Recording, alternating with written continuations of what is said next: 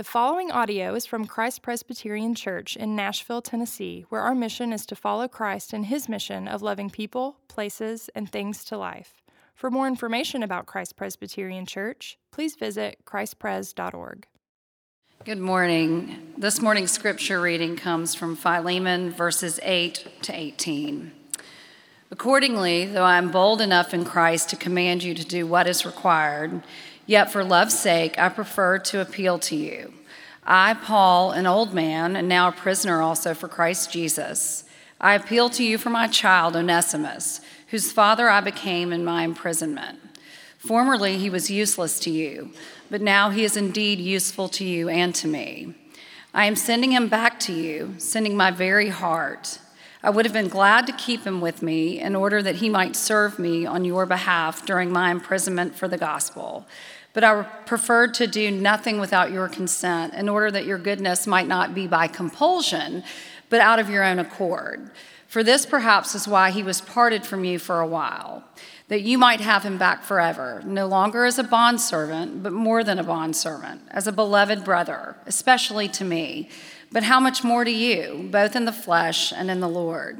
So if you consider me your partner, receive him as you would receive me.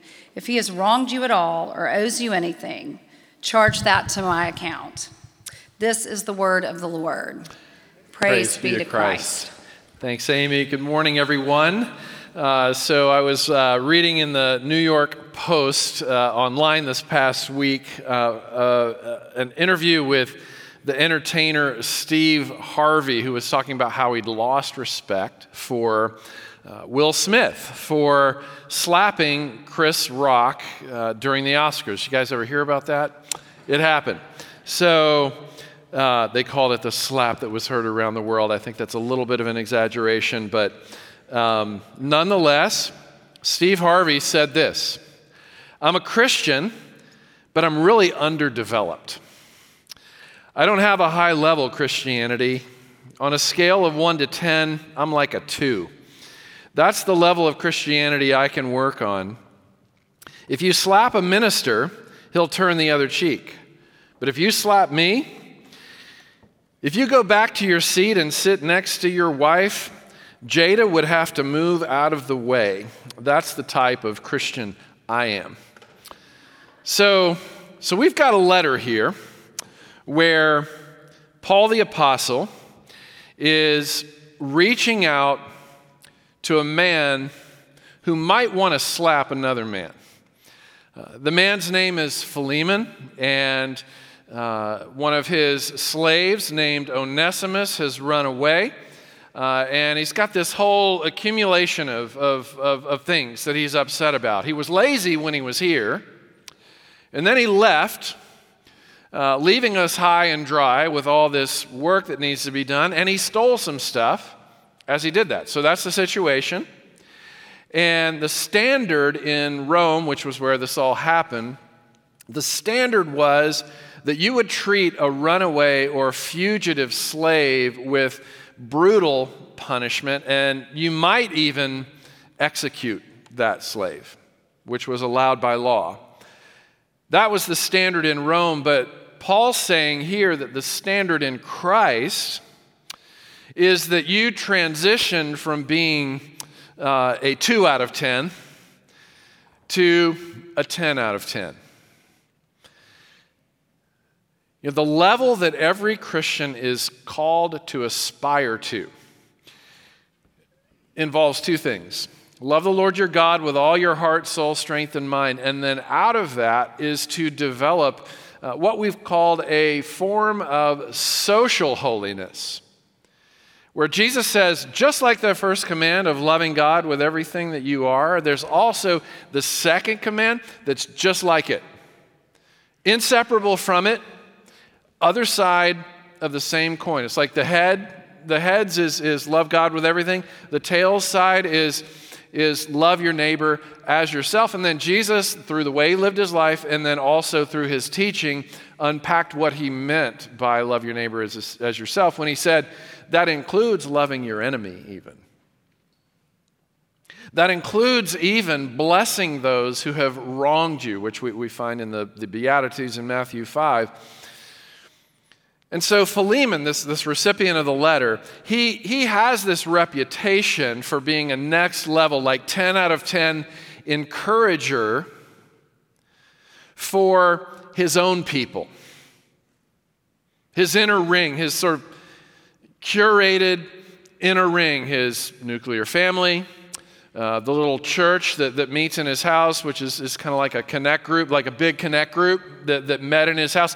Like he, he is known, and Paul writes about that in this letter, uh, of being a next level encourager for his own people.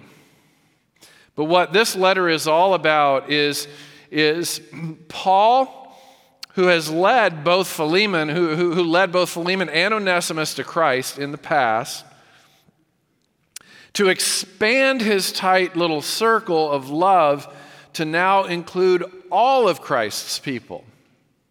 Not just the ones that you like and want to be like, but all of the people that Christ has welcomed into his circle, which now includes your fugitive, escaped slave. And so, what this letter becomes is a, is a bit of a master class in what we call mediation where we've got Paul, the man in the middle, uh, bringing together these two estranged, now brothers in Christ, back into brotherhood. So, three words about how this mediation works vouching, bridging, and imitating. So, I'm just going to go through those three words. Vouching, first of all, Paul's mission here in this letter is to change how Philemon thinks about Onesimus. Again, Onesimus, while escaped, a, a, while a fugitive, has somehow encountered the Apostle Paul, who is, who is under arrest. He's under house arrest. He's in prison. He's needing encouragement. He's isolated, and somehow Onesimus comes to him. Maybe he's hungry, and he's like, You're the only dude out here that I know. And I need some food, or I need some work, or I need some community. I'm scared. I need some protection. I don't, we don't know what brought Onesimus and Paul together, but what we do know is that Paul led this young man to Christ, and then this young man, in turn, became incredibly helpful for Paul in the situation that he's in. And so Paul calls him my child, verse 10, whose father I became, whose spiritual father I became in my imprisonment. And then he goes on to, to talk about how Onesimus has, is now a changed man. Like the guy, the young man that you know as a fugitive, as a slave, as a lazy worker, he's one of the best workers I've ever had. He's useful, he's helpful. And then in verse 12, he, he starts to get affectionate. He says, He's my very heart. He's my very heart. He's dear to me. He is more, this is verse 16, he is more than what you see in him more than a bondservant, he is now your beloved brother. And that's how you need to receive him, because I'm sending him back to you. So I, I couldn't help but re- be reminded of, of, of, the story of the Duke of Windsor. If you've watched The Crown on Netflix you, you, you, and you're caught up, you, you know about that story, right? He meets this, this woman in America who's also divorced, and he falls in love with her. And everybody's saying, No, no. You know, you're, you're supposed to meet, you know, your future spouse, your future wife, wife among, you know, the British elites and, and, you know, from a good family, from an elite family, from, from, from people like us. And, and here you, you go off and you meet this American and, and she's divorced and, and, and, and, and, and you're, why are you interested in her? No. And, and, and his answer is, look, I'll give up the crown if I have to, which he did in, in actual history, not just in the Netflix series, but in actual history. Duke of Windsor gave up the crown in order to marry this woman. And his reason that he gave every, all of his critics was, You don't know her like I know her. You don't know her like I know her. And here is Paul saying the same thing. You don't know this young man like I know this young man, and I want you to know this young man like I know this young man. It's what you could call good gossip, right? We, we talk all the time about the, the, kind of toxic gossip where, where you tear somebody else's reputation down when they're not in the room to discredit them in the eyes of other people. Here is the opposite of that. O- o- Onesimus isn't in the room, right, with Philemon, and, and Paul is building him up. It's, it's what you can call good gossip, catching somebody doing good and, and instead of catching somebody doing wrong, which is actually a, a regular Christian practice. Reversing the narrative of, of bad gossip, turning it into good gossip. And so, so, Paul, what would compel Paul in this way, knowing all that's happened between these two people? Well, Paul had once been in a similar place as Onesimus, except under different circumstances. He was sent to people who didn't like him.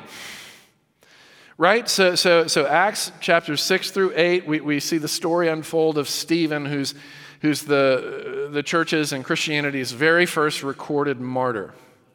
And we see that presiding over his death was a man named Saul of Tarsus, who later became the Apostle Paul and the writer of letters like this one. And then in Acts chapter 9, Saul of Tarsus is on the road to a place called Damascus to do it again, to, to, to, to, to bring his, his violent, anti Christian, hostile ways to first century Christianity in Damascus. And on the way, he is blocked by Jesus Christ, who has risen from the dead. And he says to him, Saul, Saul, why do you persecute me? It's like Jesus is identifying with his people so much that, that their hurt is his hurt. Their pain and suffering is also his because they are his very heart. And then he becomes converted, Saul of Tarsus does. He's struck blind, and, and, and the angel of the Lord sends him to a, a man called Ananias. I want you to go. Just like Paul saying to Onesimus, I want you to go and meet this person that I want you to connect with. And, and the angel of the Lord also goes ahead and says to Ananias, Just so you know, there's this guy named Saul that I'm sending to you, and I want you to welcome him. And Ananias freaks out. And he says, What? I, I, I've heard from many about this man, how much evil he has done to your people, Lord. And the Lord's response, You don't know him like I know him. The Lord says literally in Acts chapter 9, He is my chosen instrument to carry my name before the Gentiles and kings and the children of Israel. And so, so Ananias says, okay, we'll see how this goes. And, and Saul of Tarsus says, okay, we'll see how this goes. And the two meet each other, and one of the first words out of Ananias' mouth when Saul of Tarsus shows up Brother Saul. Brother Saul. And perhaps it's with the memory of this that, that, that he's saying to, to the betrayed slave owner, I want you to receive him no longer as a slave. There's no such a thing as a slave, as a human slave who, who's, who's owned and subjugated to another human. There's no such thing in Christ. There's no such thing, period, for a Christian. Like we don't work the way that we don't work the way that Rome works. We don't function the way that Rome functions. We don't treat people the way that Rome treats people. We're different. And, and, and so he says, I want you to receive him as your brother. And I'll just bet you he will work better and harder for you as a free man who can leave you at any time at his own free will, but he won't if you treat him as a brother. And, and he will be one of the best workers you've ever had if you treat him like a brother instead of property.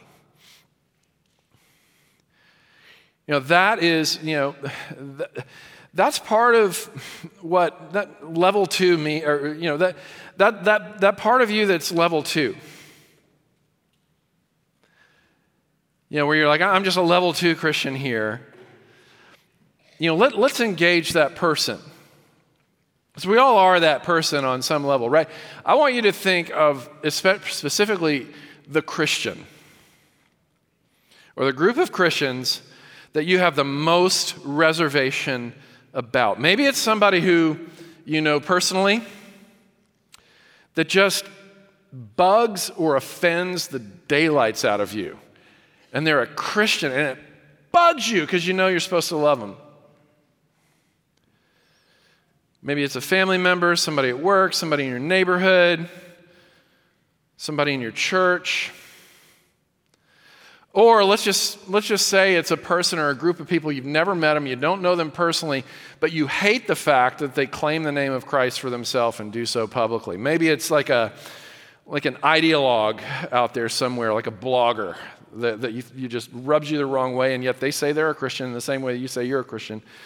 Or maybe it's a preacher. Or maybe it's a politician. It's claiming the name of Christ, and you can't stand that they do. Because you're thinking to yourself, that's not my brand of Christianity. And so, so what this letter means is be done with the brands.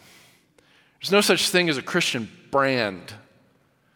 There's one Lord, one faith, one baptism, and we are all part of it. Come hell or high water. See, what the body of Christ is, is a family, not a club. And it's chosen for you instead of being curated by you, just like your family. How, many of us chose the families we were born into? None of us did. Our families were just assigned to us. And the church is the same way. And here we have Paul assigning Onesimus to Philemon and Philemon to Onesimus as brothers. You know, what would it take to call your least favorite Christian brother? Your least favorite Christian sister? What would it take? For Paul, I think it was this. He knew what it was like to be vouched for by Jesus. He knew.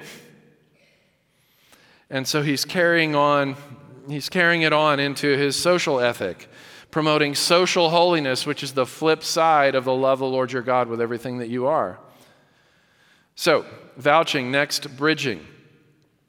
You know, Philemon has all kinds of reasons to be upset with Onesimus. And, and so Paul says, Look, if, if, if you can't bring yourself right now just to do it for him, then do it for me. Love me by loving him. Serve and encourage me by serving and encouraging him. And Paul's pretty assertive. He says in, in verse 8, I am bold enough in Christ to command you to do what's required. Like you and I both know this is required. Like the Lord is, is a minister, capital M, of reconciliation and peace. He is the Prince of Peace. And, and so, so we both know that you're commanded to do this. And yet I'm not going to force you. And so he goes on and he says, Yet for love's sake, I, I prefer, rather than commanding you, to appeal to you. To appeal to you. You know, it's one thing to scold somebody into compliance, it's another thing to draw them in with a new vision of what things could be. And so, what Paul does is he, he positions himself as a mediator, as a, as a go between. And, and he says to both of these guys, I treasure both of you. Onesimus is so helpful. And Philemon is such an encourager. And what I want, and, and, and, really the best way that both of you can encourage me is to not only be those things for me, but, but start being those things for each other as well. Onesimus, I want you to be helpful to Philemon. And Philemon, I want you to be an encourager to Onesimus. It's a big ask, you know, because you're asking a, an escaped slave who's, who's got some freedom to go back into a, an environment that probably makes him nervous because he had reasons to leave it in the first place. But, but then Philemon's like, oh man, like why can't I like do as the Romans do when in Rome? Like, I gotta love this guy? Like, I can't resent him. I can't retaliate. I, I can't tell him who's boss? No. It's a hard ask for both of them. And it's, it's, it's what Paul means by moving from level two to level 10 as a follower of Christ. Everybody has the Holy Spirit in them and the capacity, therefore, to graduate to a higher level at any given time. The power is there. Spirit is willing, flesh is weak get all that. But C.S. Lewis puts it this way look, if you know you've been called to love somebody and you have a hard time loving them, then practice loving them and your heart will follow you eventually. Practice loving them and then you will come to love them. And so Paul backs him into a corner. Verse 17 If you consider me your partner, then receive him as you would receive me. And if he has wronged you at all or owes you anything, charge that to my account. Then he goes on, I will repay it, to say nothing of your owing me, even your own self. Well, now that you put it that way, how could I say, how could I say no? And he does put it that way. But, but, but here's the most compelling thing that Paul does he imitates, and that's our final thought here. 1 Corinthians 11, Paul famously says, Follow my example, just as I follow the example of Jesus Christ. And that's exactly what he's doing here. He's being an advocate in two directions, which is what Jesus does. We're told in Hebrews 7:25 that Christ always lives to intercede for his people. Christ is always the man in the middle, the reconciler and peacemaker between God the Father and the sinners that he came to die for and the sufferers he came to, to give mercy to. Christ is always living to intercede, speaking to God about us and to speaking to us about God. It's like Annie Downs says my, my favorite thing to do is introduce my friends to my other friends. Well, that's, that's what Jesus loves to do. Paul is also demonstrating Christ by being a giver, right? The famous verse, John 3:16, God so loved the world that he gave and that he sent his only begotten son. And here, here, here Paul is sending a spiritually begotten son, sending him away, letting him go. Even during a time where, where, where this young man is such a benefit, such a help, such an encouragement, and yet he's letting him go for love's sake, letting him go for reconciliation's sake. In the same way that God the Father let go of the Son of God, He sent Him so that we could have Him. And then there's this spirit of hospitality and welcome from Christ that Paul demonstrates. He calls Philemon his beloved brother, and he calls Onesimus his very heart. There's nothing cold, calculated, or impersonal here. This is, this is affection and warmth in all directions. And so, the reason to welcome all of Christ's people and this is where, this is where Paul really drives the gospel home through imitation. Christ paid it all. Christ has already said, charge it to my account. I'll pick up the tab. You eat for free, and it'll cost me my life. And Christ has already said, I am not ashamed to call any of you my brothers or my sisters. And so, Onesimus won't just be received when he comes home, then, Philemon. You need to understand this. He's not just a member of your staff anymore. He, he's not, you know, just part of the household. Because remember, there's a church that meets in your house, and that's going to be his first family. And you're going to treat him in every other area of life on the basis of that. That he belongs to Christ, you belong to Christ, that you are brothers, and, and, and, and everything else is going to flow out of that. You know, you guys, a church is, is, is a lot of things. And I know different people have different and sometimes complicated relationships and perspectives on what, what church means. But, but one of the wonderful things about church is that we'll take anyone, y'all. Anyone. Even a, a slave owner and a thief can find a place of belonging in the church. So I'll close with this. I heard this sermon clip uh, from Alistair Begg, and he's, he says the first thing he wants to do when he gets to heaven is find the thief on the cross and ask him the question, like, how did this all happen? How did you get here?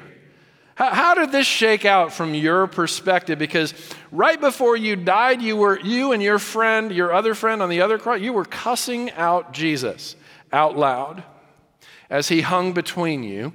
You were never in a Bible study. You were never baptized. You never had any involvement in any church anywhere. How'd you get here? And then an angel comes along and says, Yeah, I've been wondering that too. How'd you get here? What are you doing here? And the thief says, I don't know. And then the angel says, What? I'm going to go get my supervisor. The supervisor comes in and starts asking, Are you clear on the doctrine of justification by faith? Never heard of it. Are you, are you, are you committed to, to a high view of the inerrancy and infallibility of the Holy Scriptures? Never read them. So, how would I know? Then, on what basis are you here? I don't know. No, on what basis are you here? The man on the middle cross said I could come. That's it. The man on the middle cross said you could come. The man on the middle cross said that your least favorite Christian who you've blocked on Christian Twitter can come. What better reason is there not only to enter into reconciliation and peace ourselves, but also to be mediators of it wherever we see conflict? Because personal holiness always leads to social holiness. And it's a beautiful thing when it does. Let's pray. Our Father in heaven, we, we do thank you for the man on the middle cross who said we could come. And he continues, and he invites and entreats without demanding.